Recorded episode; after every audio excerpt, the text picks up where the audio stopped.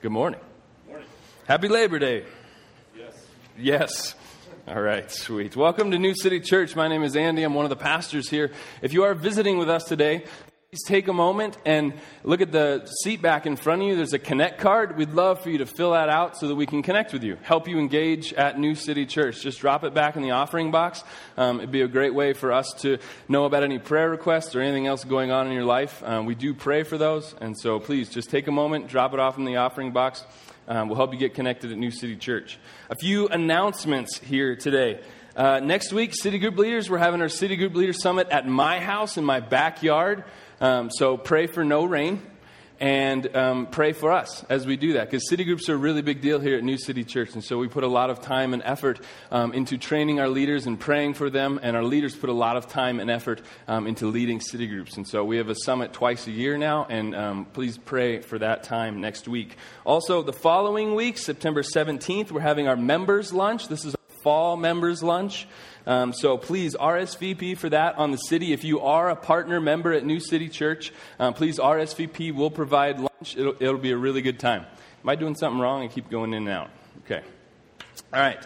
Uh, the following week, the, that exact week, we're launching our student city group. And I'm really excited. Danny and Maddie Frede are taking over that, and they're going to help propel it. We're going to see what the Lord does. So if you have a high school or middle school student, or if you want to volunteer, pay attention. We're going to announce where, um, but we do know the when. It's September 20th at 7 o'clock.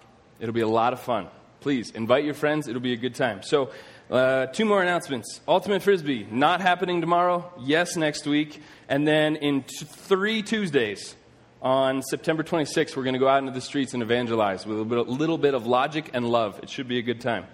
Um, and then, last announcement next week, we are ending our Summer in the Psalms short two week series, and we're going to launch into Classic Acts, where we go through select scriptures in Acts and go through the whole book, but not every single thing. We're going to go through the classic stories in Acts. That'll take us right up to the Christmas season. Who's excited for Christmas? I'm excited for Christmas. Yes, you and me, man. Let's do that. Um, so it'll be really good. So next week, come back as we go through classic Acts. All right, those are the announcements. Those are over. Today, we are going to be talking about books. We're going to be talking about two books in particular. So, what is your favorite book? Someone shouted out. Yes.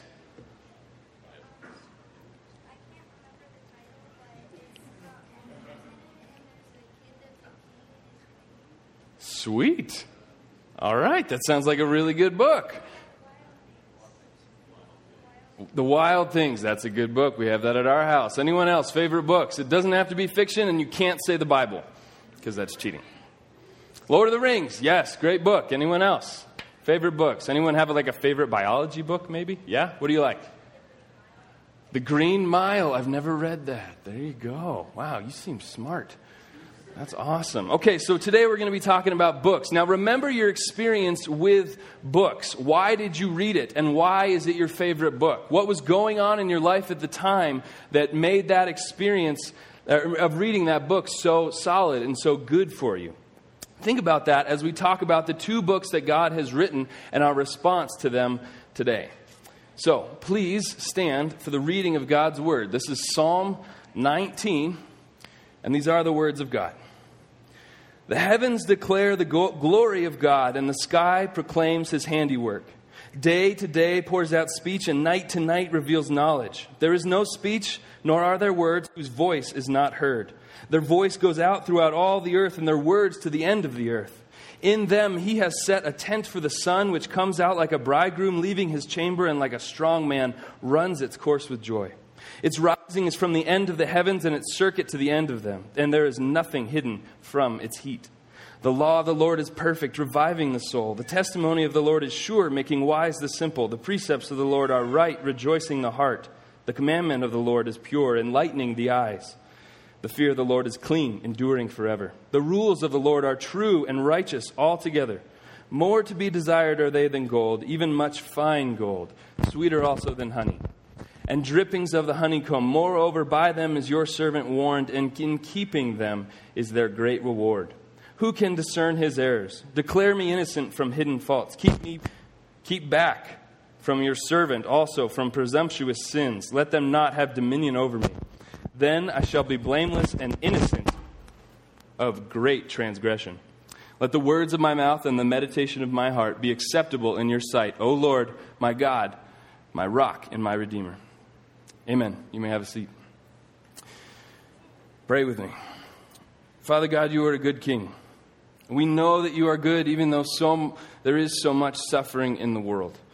Father, we pray now for Houston and the victims of the hurricane. We pray that you would heal. We pray that you would continue to work through uh, the brave men and women out there rescuing, both professional and lay, that they are out there rescuing and helping. God, we pray the waters would recede and that you would get glory out of it. Most of all, Father, we pray that you would use this experience in those folks' lives to bring them to you, that they might know you and the peace that comes through you.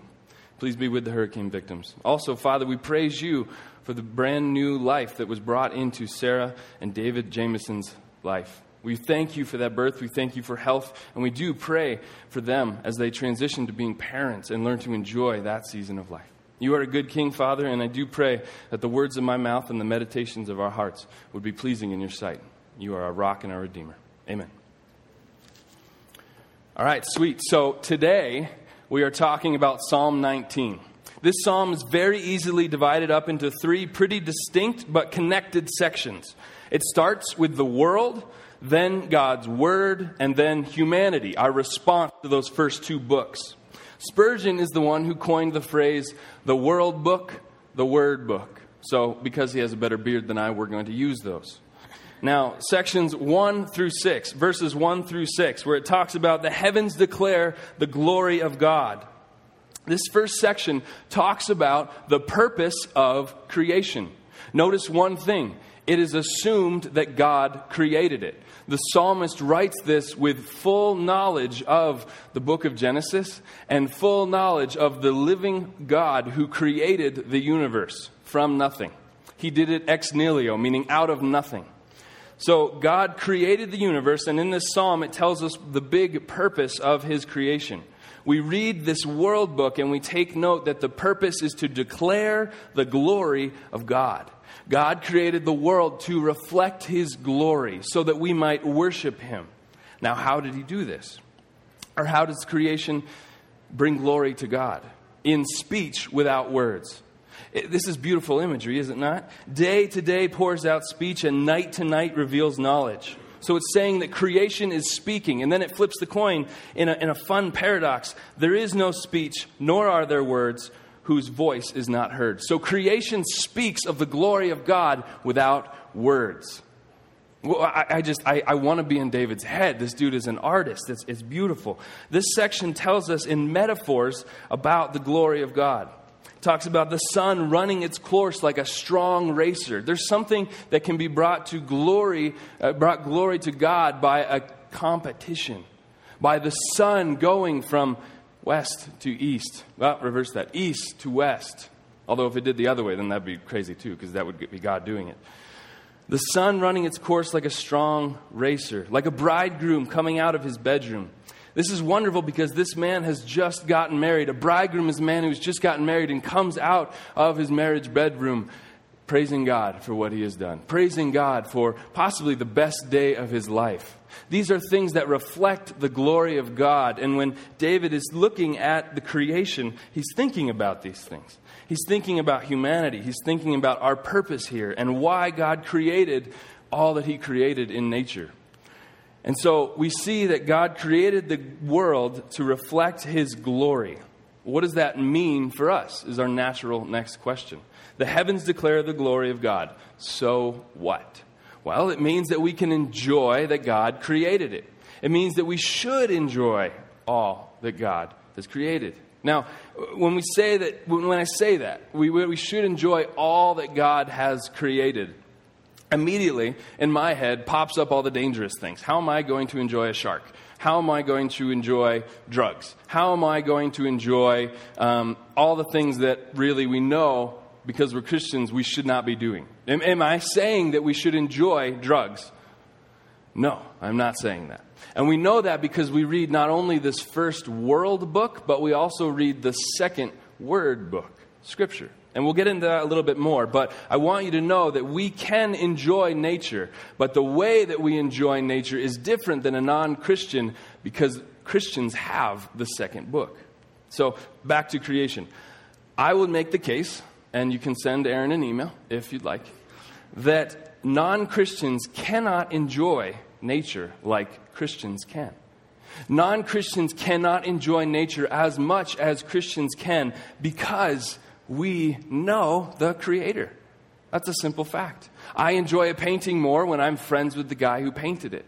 And non Christian is not only not friends with the painter, they think the painting happened by accident with no purpose. You see, in creation, God tells us the purpose of the glory of God is the purpose of nature is to bring God the glory, and that is what allows us to enjoy it so much. Now, I'm also not going to diminish the non Christian experience in the world. I'm not going to say that there are not great Christian scientists, great, or great non Christian scientists, great non Christian artists. I'm not going to say that at all. And I'm not going to diminish our experiences before we became Christians. But what I do want to say is that God wrote these two books, and Christians should take liberty to enjoy both books because we know who made them. We know that the sun rising in the east and setting in the west has a purpose. It's not just accident. It's not just stardust bumping into stardust. We know this is true because God tells us it is true. Now, this non Christian can make art and observe the world, but it's not nearly as complete as it could be were they not to repent and become a Christian. If God saves a person, He is taking that person, broken as we are, and then immediately starts us on a process of sanctification, which is a fancy word for making us more like Him or making us holy.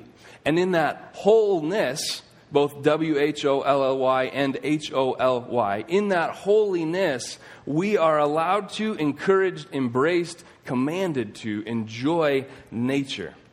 Non Christians, when non Christians look at nature, there's two basic responses. We see this in Romans 1.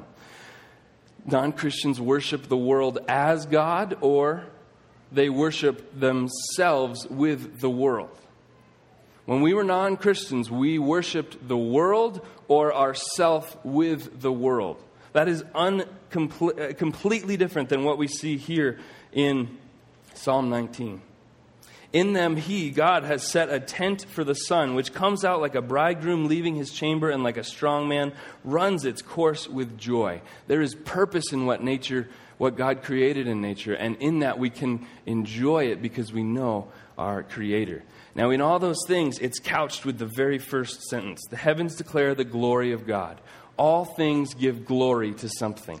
And when we enjoy things, we are giving glory to something as well. Now, we're going to complete this at the end when we get to the third picture, but, but keep that image of glory in your mind. Keep that definition of giving glory when you enjoy something. When a non Christian enjoys something, the glory does not go to God. When a Christian enjoys something, the glory does go to God. Now, we are sinful, and so sometimes it goes to the world and to us. But because of Christ, we can repent and enjoy it to its fullest extent. So that's the first section. This is the world book, right? God created the world to bring himself glory. The second section is the word book. Now, briefly, let's read the verse 6 and 7. And there is nothing hidden from its heat, talking about the sun. The law of the Lord is perfect, reviving the soul.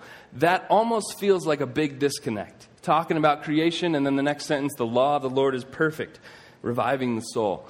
It would be a disconnect if it were not two steps in a race, if it were not two books in speaking about the same thing. We see here the first section is about God's glory, and the second section is also about God's glory. The law is always relevant. Now, let's explain this a little bit. When I say the law, what do I mean? Don't get up and leave, and you may email Aaron if you have trouble with this. The law of the Lord is perfect, reviving the soul. The testimony of the Lord is sure, making wise the simple. And it goes on and on and on. It is very obvious reading this text right here and many other passages in Scripture that the law is good that the law is something that God spoke forth, that He gave to us, and that is good. Now, the law is also always relevant. That is a bit of the controversial part. The law is always relevant, but in understanding why the law is always relevant, we have to look at the relationship between the New and the Old Testament. And first, as we do that, let's define Old Testament. When we in the Scripture talk, when, when Scripture talks about the Old Testament, it is not talking about old like last year's iPhone old. When your iPhone gets old, you get a new iPhone. That is sometimes how we mistakenly look at Scripture. Old Testament, not relevant. We got a new, better one. Not how it is. The Bible talks about the Old and New Testament and the continuity between the two in terms of you lay a foundation for a building. The Old Testament is that foundation. It is the first thing you build. Once you dig a hole, you lay the foundation. And then what do you do? You build the house on top of the foundation, right? So looking at time, the foundation is older than the house. But without the foundation, you would, the house would did not exist. It would be in the hole and you would not have a house. The Old and New Testament relationship is like that. The Old Testament is relevant, absolutely relevant to us, just as much as the New Testament. But we see and enjoy the Old Testament through the New Testament. Does that make sense? Old and New Testament? So, old is still good. Now, old is also still relevant. Like the foundation of the building is old and the house is built on top of it, it is still absolutely needed to live joyfully in that house.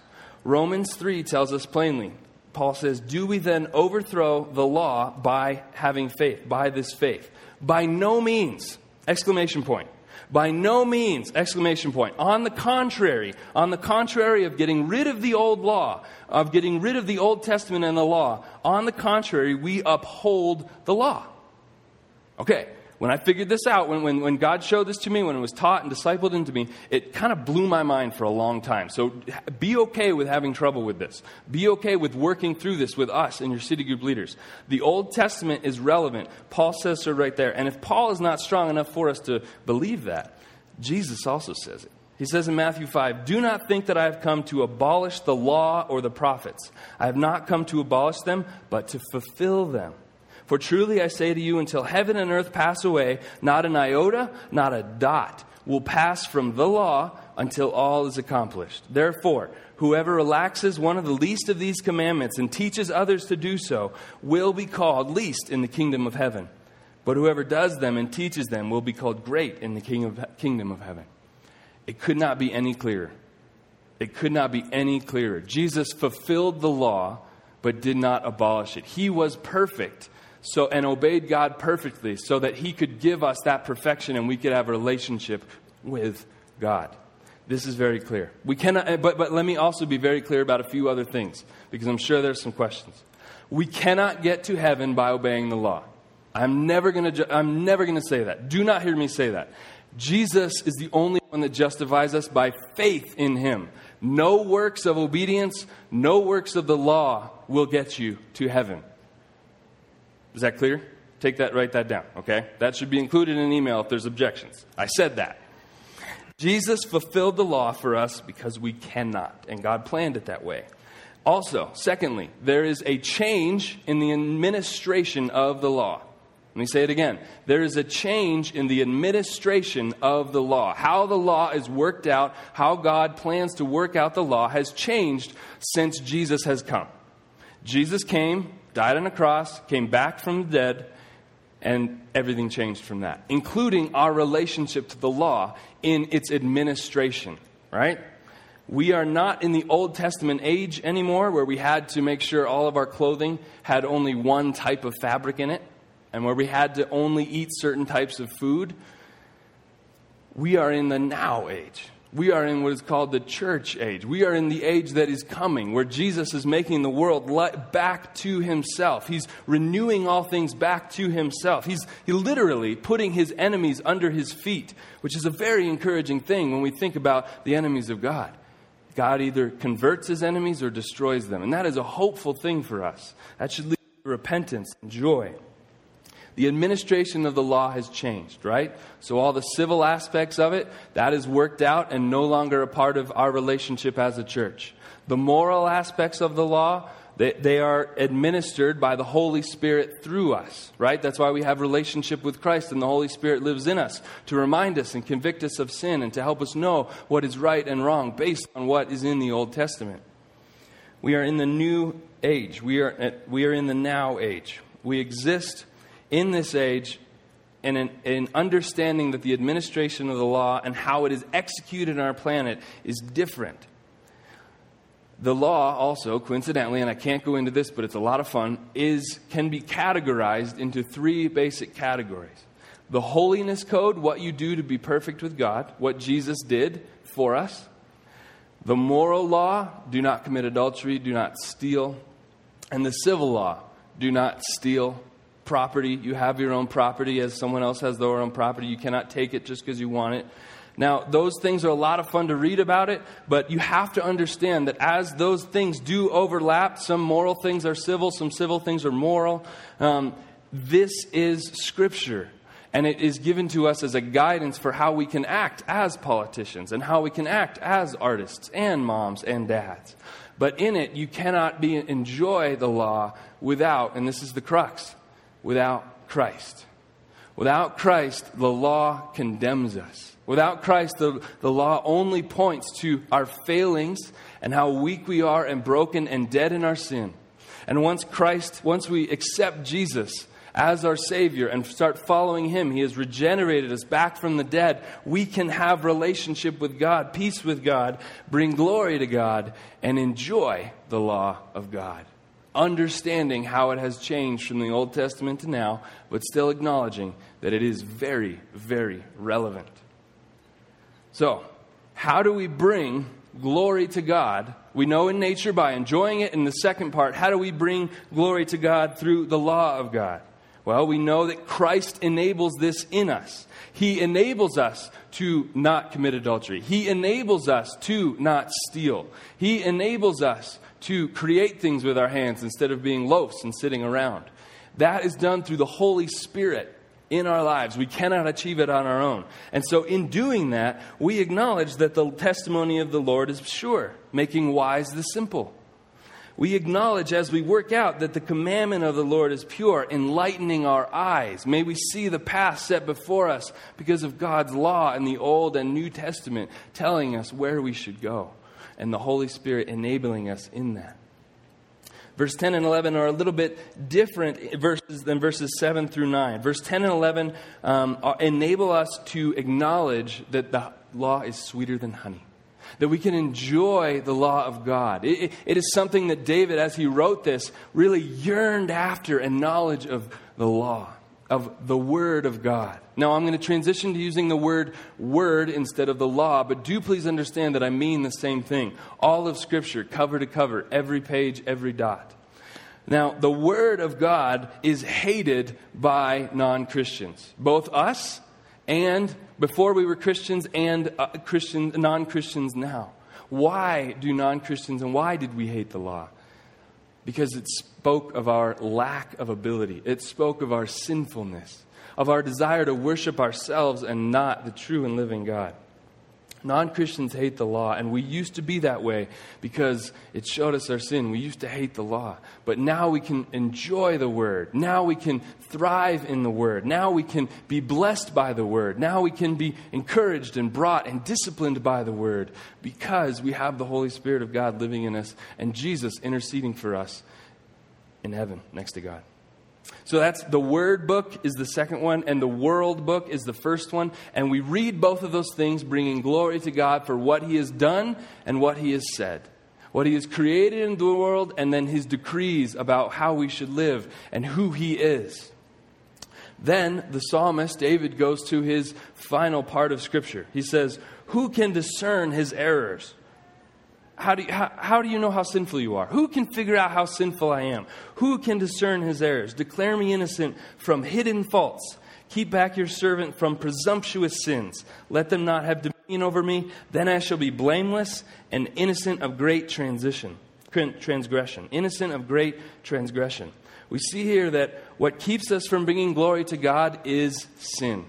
What keeps us from reading the scripture and acknowledging God and submitting to Him and worshiping Him because of what He has written is sin. What keeps us from enjoying nature as it should be and not distorting things and worshiping creation instead of cre- uh, creator is sin. Sin is literally the, the, the source of all problems in the world. our sin and one another's sin, our sin in our hearts and the sin in the world in whole. And because of the cross, Jesus is dealing with both of those things our sin in our hearts and the sin in the world. And David acknowledges that God created the world for his glory. The law of the Lord is perfect. God spoke the word, and that is wonderful and glorious also to God. And then, how do we respond to those things? How do we respond to the world and to the word? Well, it first starts with confessing our sin. There are three stages of sin that, that David confesses secret sin, hidden sin, presumptuous sin, and great tra- transgression. Sorry, I'm going to drink. Great transgression. An example is secret porn use. That's hidden sin. That's something that no one may know about. But if that continues on, it leads to presumptuous sin, where now you're not only enjoying looking at porn, you're making the case for good, very close, non spousal, opposite sex friends. Does that make sense? If you continue on in sin, it is never satisfied. It always fulfilled. It always looks for more. And then you will one day find yourself making the case that I should not only be friends with my wife, best friends, I should have a couple other lady friends who are not my wife. And we're not going to sleep together, but we're still good friends. That can lead to some very dangerous places, this psalmist says. He says the third stage in sin is great transgression, which naturally would be adultery sex outside of marriage with, non, with your non spouse. Sin grows and eats, and David acknowledges this is a result of not worshiping and not giving glory to God. The solution we know is the gospel. David knew the same thing. That is the only thing that allowed him to confess his sins, that he knew there was a solution. Let the words of my mouth and the meditation of my heart be acceptable in your sight. How do we know how to be acceptable in our sight? be perfect. Who is the only one who is perfect? Jesus. David looked forward in the world and saw Jesus dying for his sins, interceding for us on behalf of him. And he had hope and faith that that would happen. We look back on what Jesus did and have hope and faith that it did happen. And because of that, we can fight our sin knowing the one who has conquered our sin. And in that, we have freedom to confess it. We have freedom to start with the secret sins and to confess those. We have freedom to then also go on to the presumptuous sins, the ones we do um, on purpose, a little more gaudy like. Those are, we can confess those as well. And then there's hope also when we commit great transgression, because we can confess that sin and repent and turn from all that. This psalm ends where God first works in the world right now. We cannot be blessed by the law of God, the words of God, without first the conviction of our sin. We cannot enjoy the world or the word without peace with God. And then once we have peace with God in Romans 5, like Mark read earlier, therefore, once we have been justified by faith, we have peace with God through our Lord Jesus Christ. And through him, we have also obtained access by faith, not by works, by faith into this grace in which we stand. And we rejoice in the hope of the glory of God. We have peace with God. His wrath was poured out on Jesus instead of us. And because of that, we can enjoy the words of God and the world of God. Non Christians can enjoy the benefits of the law, but it will never be in the same way that a Christian can. Non Christians can benefit from scriptural principles. Do not steal. Non Christians benefit from that being true. Do not steal. When non Christians obey that, they benefit from it. They do not get to heaven, and we do not get to heaven by that way. But non Christians can still enjoy the words of God because they are living and active in the world. Even non Christian atheists acknowledge that God's way is better in marriage.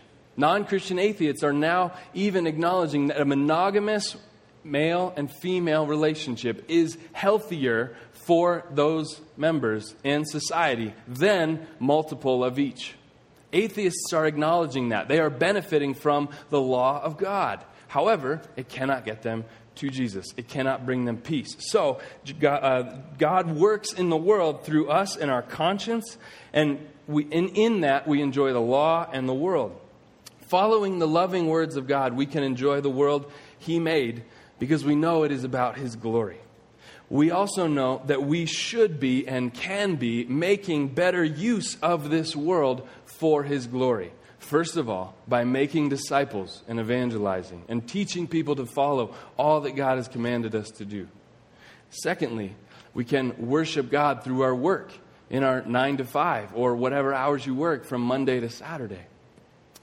Now, we can do that. And, and I want to go back to the very beginning. I talked about enjoying the world. I don't think it'd be a very fitting sermon if I did, uh, about books if I did not read a portion of one of my new favorite books. Um, this, is a, this is from a, pas- a passage by a book named The Things of Earth Treasuring God by Enjoying His Gifts by a man named Joe Rigney. He says, concerning how Christians can bring glory to God by the world and through the word, he says, in other words, Jesus is better. He's better than the harvest than the celebration. The steadfast love of the Lord is better than life. There's nothing on earth that I desire besides you. He's quoting some Psalms. Now, here's the question What do we do with that truth? We know that Jesus is better than the world. What do we do with that truth? There's two possibilities, he says. The first says, I love ice cold lemonade, but Jesus is better, so maybe I shouldn't love ice cold lemonade so much. Perhaps I should even mix in a little vinegar with it to spoil the taste.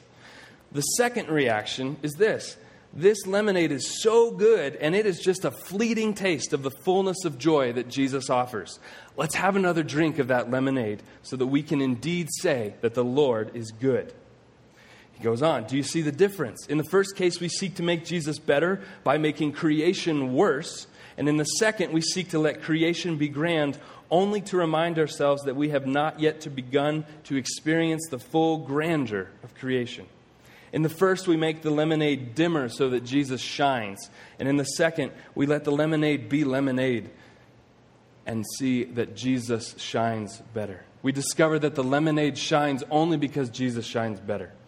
In the first, we make creation stoop and Jesus stand tall. And in the second, we let creation stand up and rise, reaching for the skies with all its towering pleasures, only then to confess that God is better from the bottom of our heart, that Jesus is better, that creation is for his glory.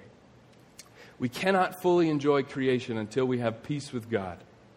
And in that, we understand that we do not have to not enjoy lemonade or not enjoy football or feel guilty about enjoying those things. We do not have to feel guilty about enjoying the things in this world as long as those things in line, line up with that second book. We have the first book of the world, the second book of the Word, and we interpret the world through the Word. And in that, we have freedom to enjoy lemonade and football and baseball and competition and in that, we say in our hearts and verbally, man, that was an awesome football game. Sports will be better in heaven. That'll be so sweet. Praise you, Jesus. You are a wonderful God. Do you see the discrepancy in the relationship versus, man, I shouldn't have watched that football game. I should have been out evangelizing. What in the world? And I feel bad. I love you. I know you're better, Jesus. See the difference? It's a, it's a subtle shift, but it, it absolutely frees us up to worship God to his fullest extent. We cannot enjoy creation fully without the gospel. And we'll, we'll end here. We cannot enjoy creation fully without the gospel. We cannot enjoy God fully without the gospel. And we cannot have peace without the gospel. God gives us peace through his Son on the cross. And in that, we can experience it regardless of the life stage we're in, regardless of the situations we're in. So, my questions are to you today Do you have peace with God? And if you do have peace with God, do you love His Word? And if you do love His Word, do you enjoy His world? Because it, is bringing, it can bring glory to God. These are questions that we should wrestle with. These are questions that we have answers to because we know God and because we can read what He has written. I would ask that you walk out of here today free after confessing your sin and taking the bread and the, uh, and the juice or the wine, which is, represents the body and the blood of Jesus that was spilled on our behalf, so that we might, we might have peace with God. I would ask that you walk out of here today rejoicing and praising God for the life that He has given us, the mission He has put us, him on, put us on, to see Him made known much of in this world. And I ask that you would pray for one another and encourage one another and get to know the Word of God so that we might enjoy Him fully. Let's pray.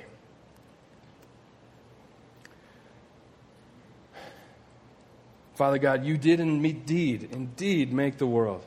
You did indeed create everything to bring yourself glory. We thank you for that.